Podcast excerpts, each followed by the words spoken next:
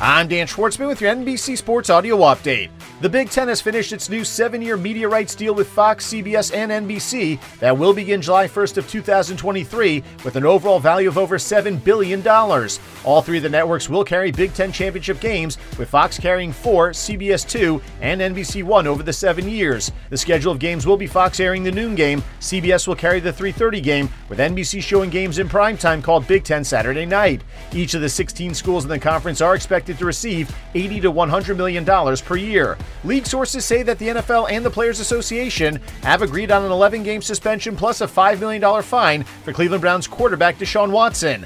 The settlement comes before a decision is issued by former New Jersey Attorney General Peter Harvey, who was hired to hear the league's appeal of an original six game suspension issued by disciplinary officer Sue L. Robinson. Watson had been accused by 25 women of sexual misconduct during private massage sessions while a member of the Houston Texans. The Athletic is reporting that Baker Mayfield will be named the Week 1 starter for the Carolina Panthers over Sam Darnold, although a time frame for the announcement is not known. Mayfield came to the Panthers this offseason from the Cleveland Browns for a fifth round draft pick and has been splitting reps in training camp with Darnold. Carolina is also on the hook for $5 million of the former first overall pick salary for the year, with Cleveland paying 10.5 million.